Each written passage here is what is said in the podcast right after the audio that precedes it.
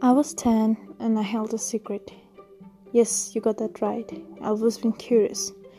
Funny, but curious all my life. I would compare my life with the movie and I would pretend like one of them. Maybe that was my favorite thing to do. Oh, wait. Making up stories was one of the best thing I did. My mom would say I was a liar, but that's what I enjoyed doing the most. She would try to stop me trying every measure, but all in vain because I enjoyed the attention I was getting, and all I wanted to do was to be a popular bat, cool, rebellious child.